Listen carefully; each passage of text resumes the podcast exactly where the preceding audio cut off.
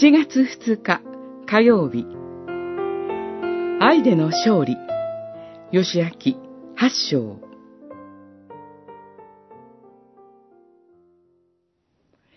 主はヨシアに言われた。恐れてはならない。おののいてはならない。全軍隊を引き連れて、愛に攻め上りなさい。愛の王も、民も、町も、周辺の土地も、あなたの手に渡す。八章一節。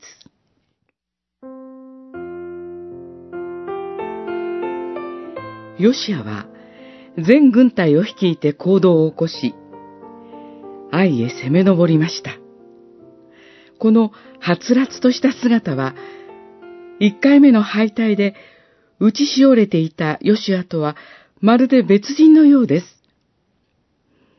何によって彼はこの大いなる力を得たのでしょうか。一つには、民と共に成し遂げた悔い改めが見逃せません。まず心が整えられました。もう一つは、主の蜜げこそ力の源でした。主は恐れずに愛に攻め上ると命じます。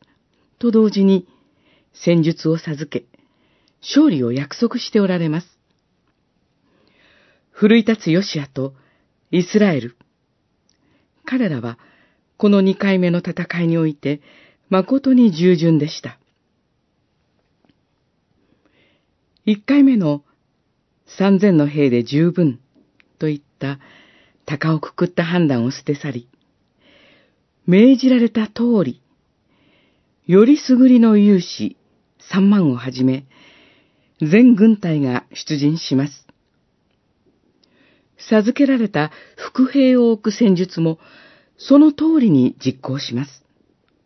そして、主は大いなる勝利を与えてくださったのです。御国を来たらせたまえ、と祈る私たちにとっても、勝利への道はと同じです。悔い改めと、心からなる従順を祈り求めてまいりましょう。